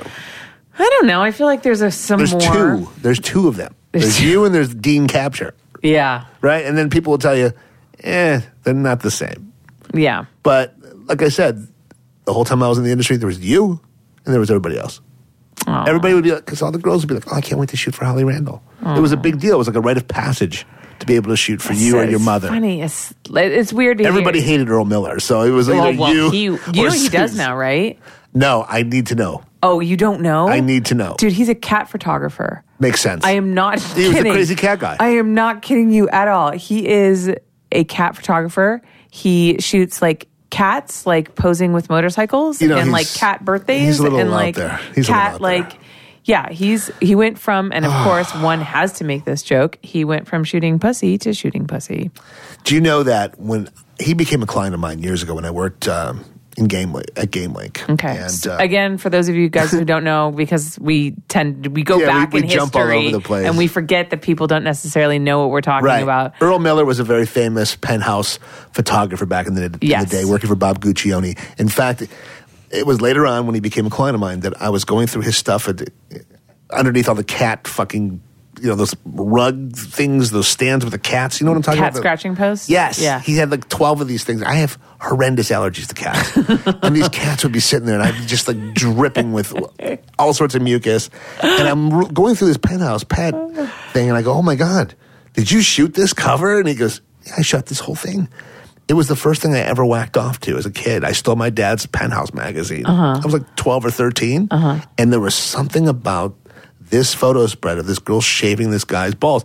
First of all, I'd never seen a guy ever get shaved before, and I didn't find it highly er- erotic, but the girl who was doing the shaving was so hot. And it was a 70s, like late 70s, early 80s. I don't think I've ever seen one where a girl was shaving a guy's genitals. I've Yeah. seen like the girl shaving another girl's genitals. Yeah, that was no, no. actually kind of like a big fetish. This was a big deal though back then in the 79, 80 or Wow. whatever it was. And Yeah. I remember just this was something so hot about this chick and it was like permanently like embedded in my head. So when I saw it, I was like, Earl, you shot this? I go, oh, yeah. So years later, he signed and, and autographed that issue and gave it to mm-hmm. me. Um, I would go over his house. He started taking me to follow your heart out in Ca- Canoga Park because he ate really healthy and would take all these vitamin supplements and he was mm-hmm. really out there. And we became kind of friendly. And I liked Earl for a little while. He was a little strange, a little strange. Yeah. He met this girl he was in love with and he moved to Vegas, yeah. Sold his house, Yeah. never heard a thing about Earl Miller again. Yeah. Yeah. He's a cat He's a photographer. cat photographer. Good for him. He's got nine lives, that guy. You So- know what? As long as he's doing what makes him happy, Listen, that's all that matters. Let's go back to happier things. Let's let, let's talk about fun things like this wedding in Arkansas that Okay. you and I were invited to. Yes. I was supposed to attend. Uh, Dani Daniels Yes. and our friend Vic got Yes. married. Yes, they did. Uh, now Arkansas wasn't that wasn't the reason why I didn't want to go. Right. I was supposed to have back surgery, but didn't happen. I've never been to Arkansas, so you have never to either. tell me what that was all about. Is that where she's from? No, her family, she has family there. Oh, like her okay. grandparents. So were she there. wasn't raised in Arkansas. No, no, no. She was raised in California. And what was Arkansas like?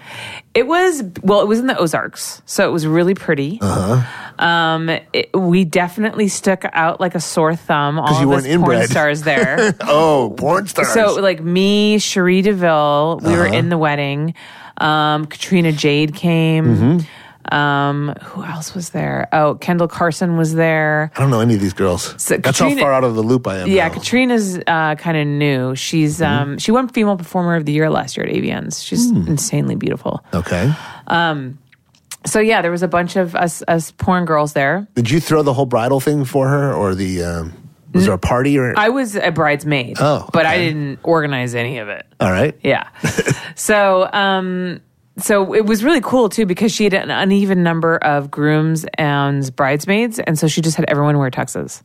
That's interesting. So we all wore tuxes. You wore a tux. I wore a tux. Oh my Which God. honestly was like the most comfortable bridal outfit I've ever been in. It was Well, kind of awesome. Yeah, you didn't have to like. Yeah. You just had to drop your pants, and you were able to go to the bathroom. Yeah, You didn't have to exactly. take off your whole No outfit. No, and when we got back to the uh, wedding venue, I was able to like put on like I had some nice like slip-on sneakers that like you couldn't tell that I was wearing with Really? the t- tuck, so I didn't have to wear heels all night. It was fucking great. What kind of hotel did you stay in? Uh, we actually stayed in a house. She rented a house Oh. for us in Bella Vista, like a big like five bedroom house. So I stayed in that house. Where did Mo stay? Mo was there. I saw. Mo, yeah, Mo from Xbiz was there. I, I think he stayed at a hotel room. Interesting. He didn't. He didn't stay with us. In Arkansas. It was in, In Little Rock. What, what part? no, it was in uh like it was in uh Bentonville. Oh my God. Yeah. This is the middle of nowhere. Yeah.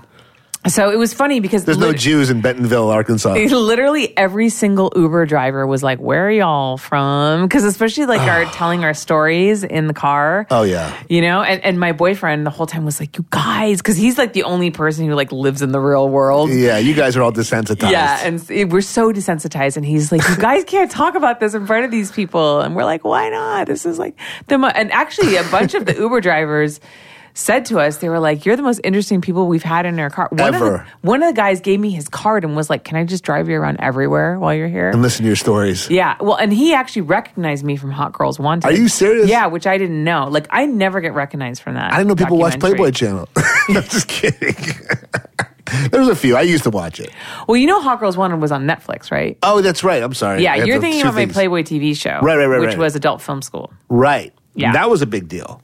Yeah, yeah, that was a lot of fun. Okay, so I had the a other lot thing- of fun doing that. Okay. So, Hot Girls Wanted was Netflix. the Netflix documentary that I did with Rashida Jones, Right. Which everyone in the adult industry loved so much. Wait, I was just going to say that's what got panned by everybody, and they're all mad, and they were like, "Oh, They're- don't talk to Rashida Jones. yeah, she, she they're all fucked everybody." They're all mad, but I'm not mad. I love my episode. I love Rashida Jones. I had Yeah. a fucking great experience. Hey, listen.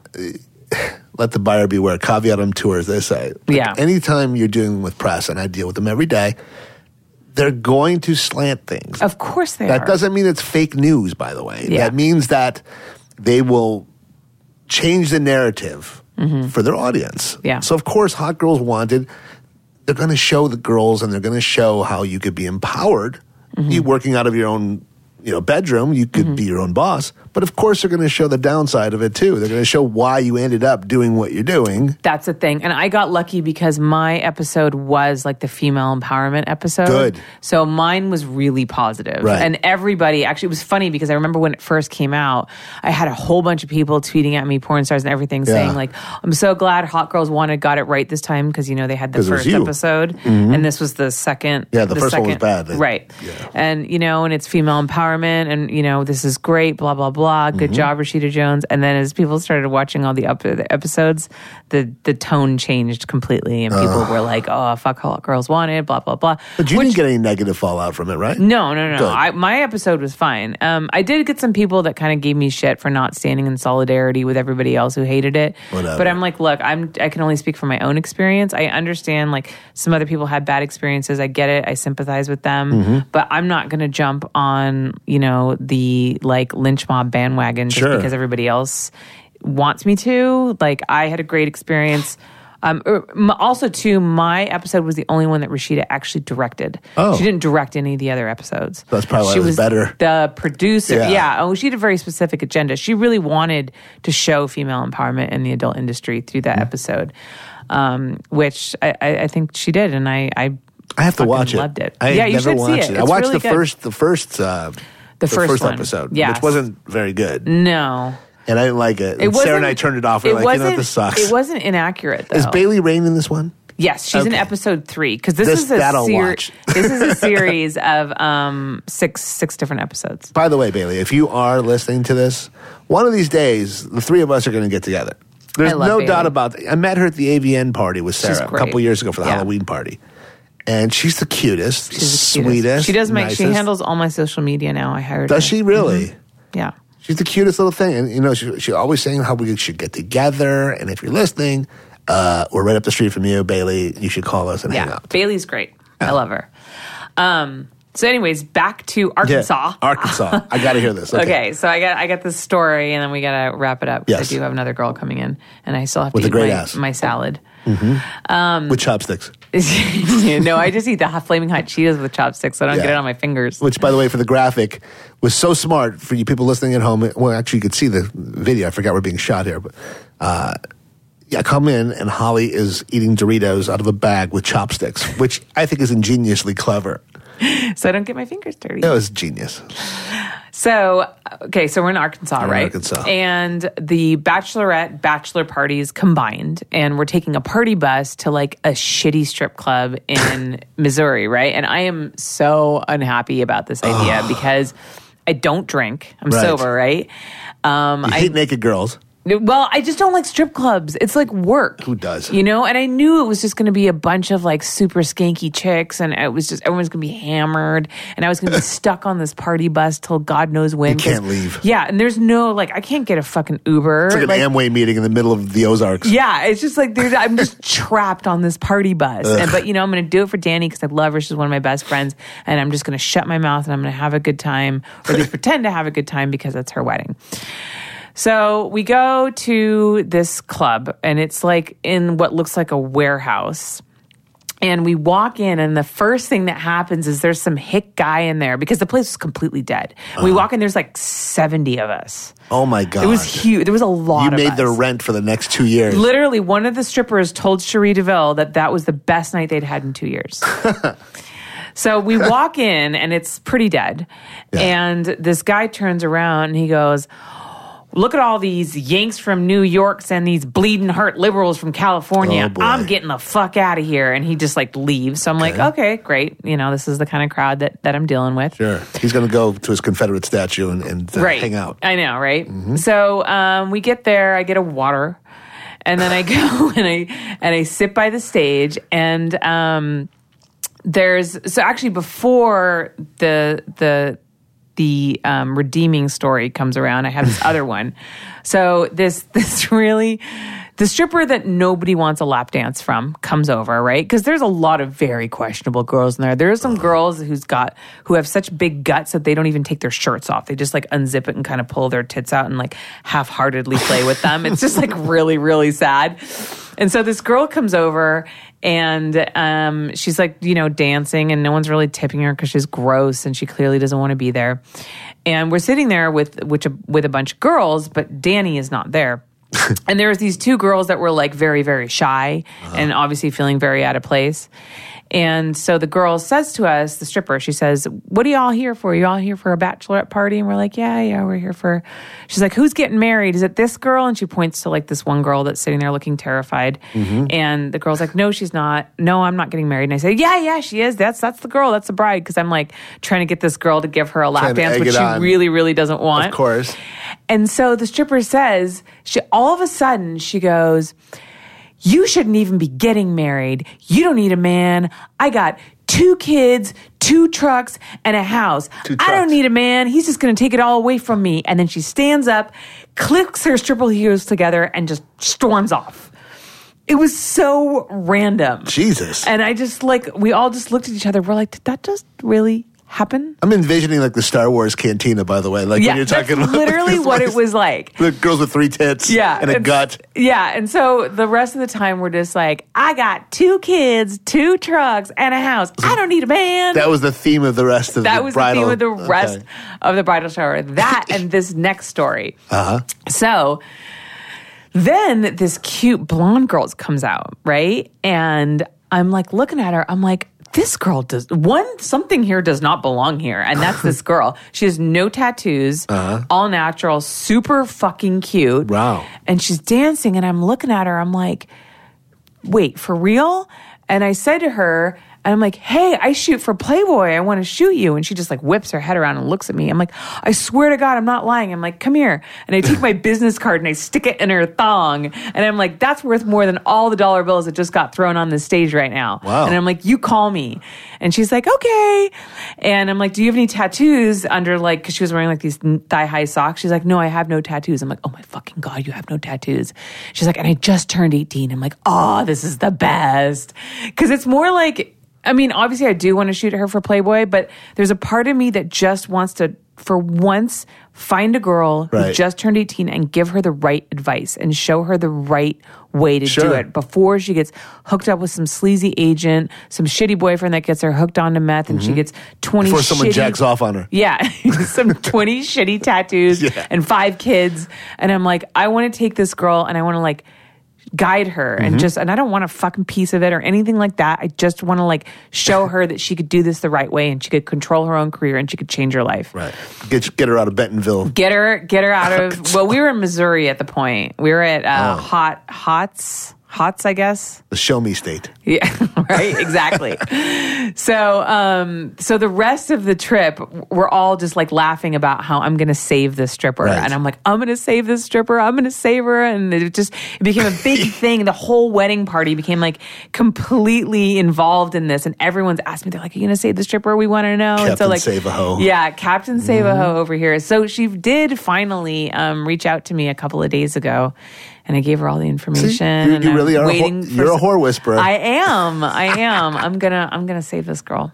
Well, Are you flying her out anytime soon? Like uh, a la Daniel Tosh, you just fly her out to California for the week and That's do your I mean, little segment with her? yeah. I mean, I, I got her submitted to Playboy and see if they like her and just get some feelers out there and make sure that like they're interested before because it was dark in there. I mean, to be honest, but I mean, she was really cute, and I looked at her Instagram and, and Aren't, they, aren't all strip clubs kind of dark though? Yes, Okay. yes. If- and having worked in them all my life before I moved to California, I can tell you there's a reason why they keep them dark. Yeah, yeah, know. definitely. I mean, all the other girls were a testament to that. But When the lights would come on, it was like cockroaches. They would like scatter and get the hell out of the strip club. And I was like, "What is it about these girls?" And I'd see them out in the parking lot. I'm like, "Whoa, Yeah. that's the same girl that I used to work with." yeah, Ugh. yeah, Yeah, man, it's um that dichotomy. It's Yeah. just so crazy. So what you're saying is I missed a lot in Arkansas. you did. but I should just send the gift. Yeah. Right. Which actually, I think they're they're not. They're only they're asking that you donate to chair to their selected charities in their name. They don't actually want gifts. I know, serious? right? They have too much money. How that means. altruistic is that? No, that means they have too much money. that means that uh, she her art's selling very well. Yeah, I know. And whatever he's doing, he's doing. You know, he sent me a box of clothes when he was working for this Artistics, Mm-hmm. Artist X, or whatever you want to call it. Last year, Sarah and I got a box of every single piece of clothing that this company that he was representing had, which I thought was so cool. Yeah, that is really cool. He's a very nice guy. Actually, He is a very nice guy. Met him in person in New York when I was there doing a deal a couple uh, months ago, Mm-hmm. and surprised Mo Helmy out of the clear blue. He just, uh, I said, "Don't tell Mo that you know me," because Mm-hmm. he told me he was meeting this guy from XBiz. I'm like, "Oh." yeah. Well, help me. I'm like, oh, tell me where you're going to be later on. I'll walk in. I'll surprise him. And I walked in this place called the Horny Ram. you should have seen the look on Mohammed. I walked over. I go, hey, sir, you want a fucking basket of fries with those wings? And he looks up at me. And you know that look where you're like, Yeah. confused, like, wait, this guy looks like KB, but why would he be in New York City? Yeah. It was pretty fun. Yeah. I like to do that to people. Yeah. I love Mo. He's a great guy. Mo's a great guy. he is. Uh, no homo. but he's a great guy. Listen, you know what? This is. I think this is your medium. Thank you. I think. I mean, look, you're a good photographer. Thank you. You're a good friend. Thank you. but I think this could be your thing. Yeah. 'Cause because you're- like it? You had a good time? You're a conversationalist. Like I said, an hour goes by too fast. Yeah. We're almost at an hour and a half, and I feel like we haven't even scratched I know. the surface. I feel like there's so many questions I want to ask you that we never got to. so we could always do a part two. We can do Look, it's better two. this way because I won't get sued. Yes. Normally, I'll say shit I'm not supposed to say. Yeah. I but I will you. say, in the next week, you're going to see another director go down. Mm. A director, not a producer. Okay. you're going to see a clothing magnet go down.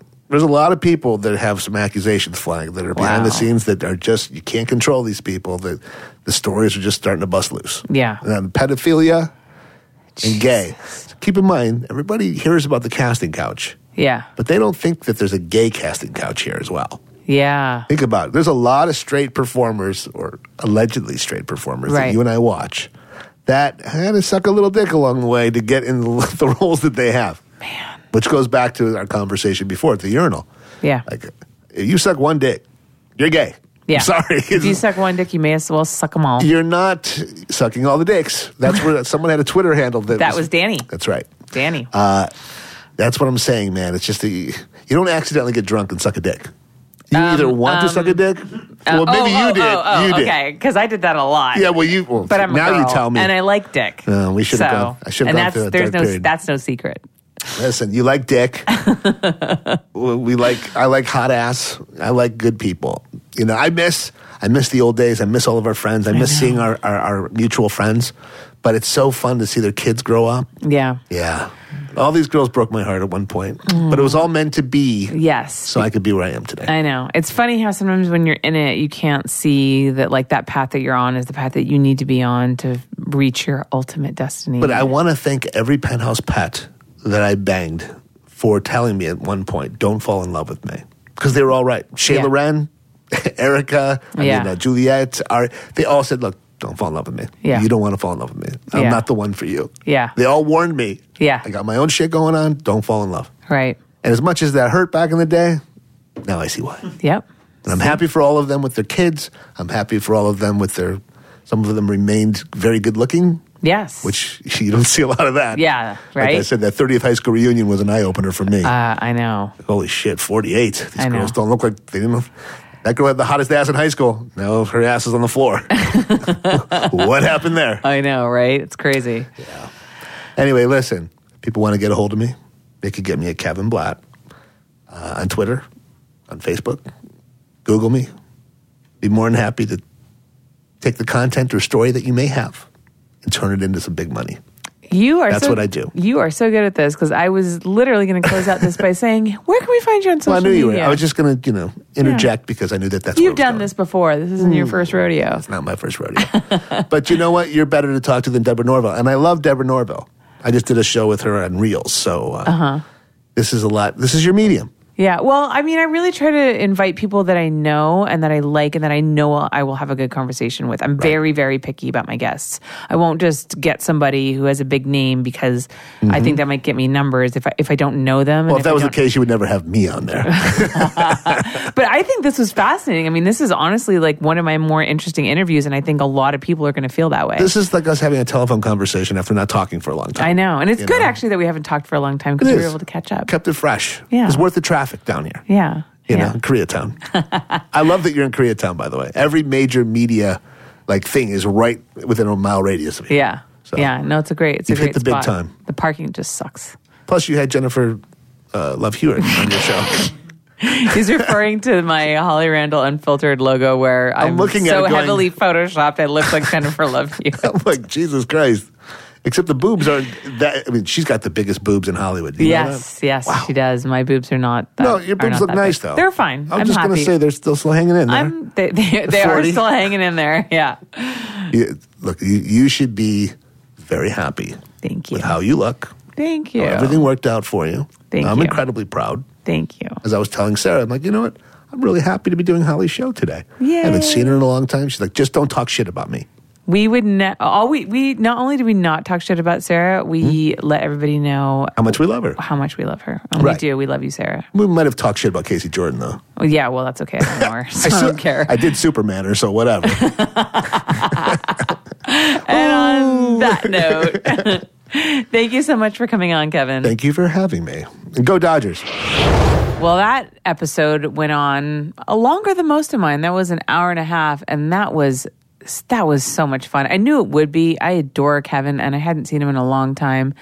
And I know a lot of his stories, most of which he can't actually publicly talk about. But even the ones that he he could that I hadn't heard were just had me rolling. I mean, I can't remember the last time I laughed so much. And uh, I think that you guys definitely learned something new. I know I did. I think that he was one of the more fascinating guests that I've had on in a while. And there were so many more stories that he had that we didn't even get to. So I think this is somebody that I absolutely have to have back on the podcast. And uh, I hope you agree. Next week on Holly Randall Unfiltered, I have one of my favorite, favorite models, uh, Playboy Cyber Girl of the Month, Jalissa Lynn. I've shot this girl a lot. She is not only beautiful to look at, but she's also a beautiful soul and she's full of so much positive energy. She's somebody that just everybody loves to be around and you're going to love her so much. So make sure that you stay tuned for next week with Jalissa Lynn on Holly Randall Unfiltered.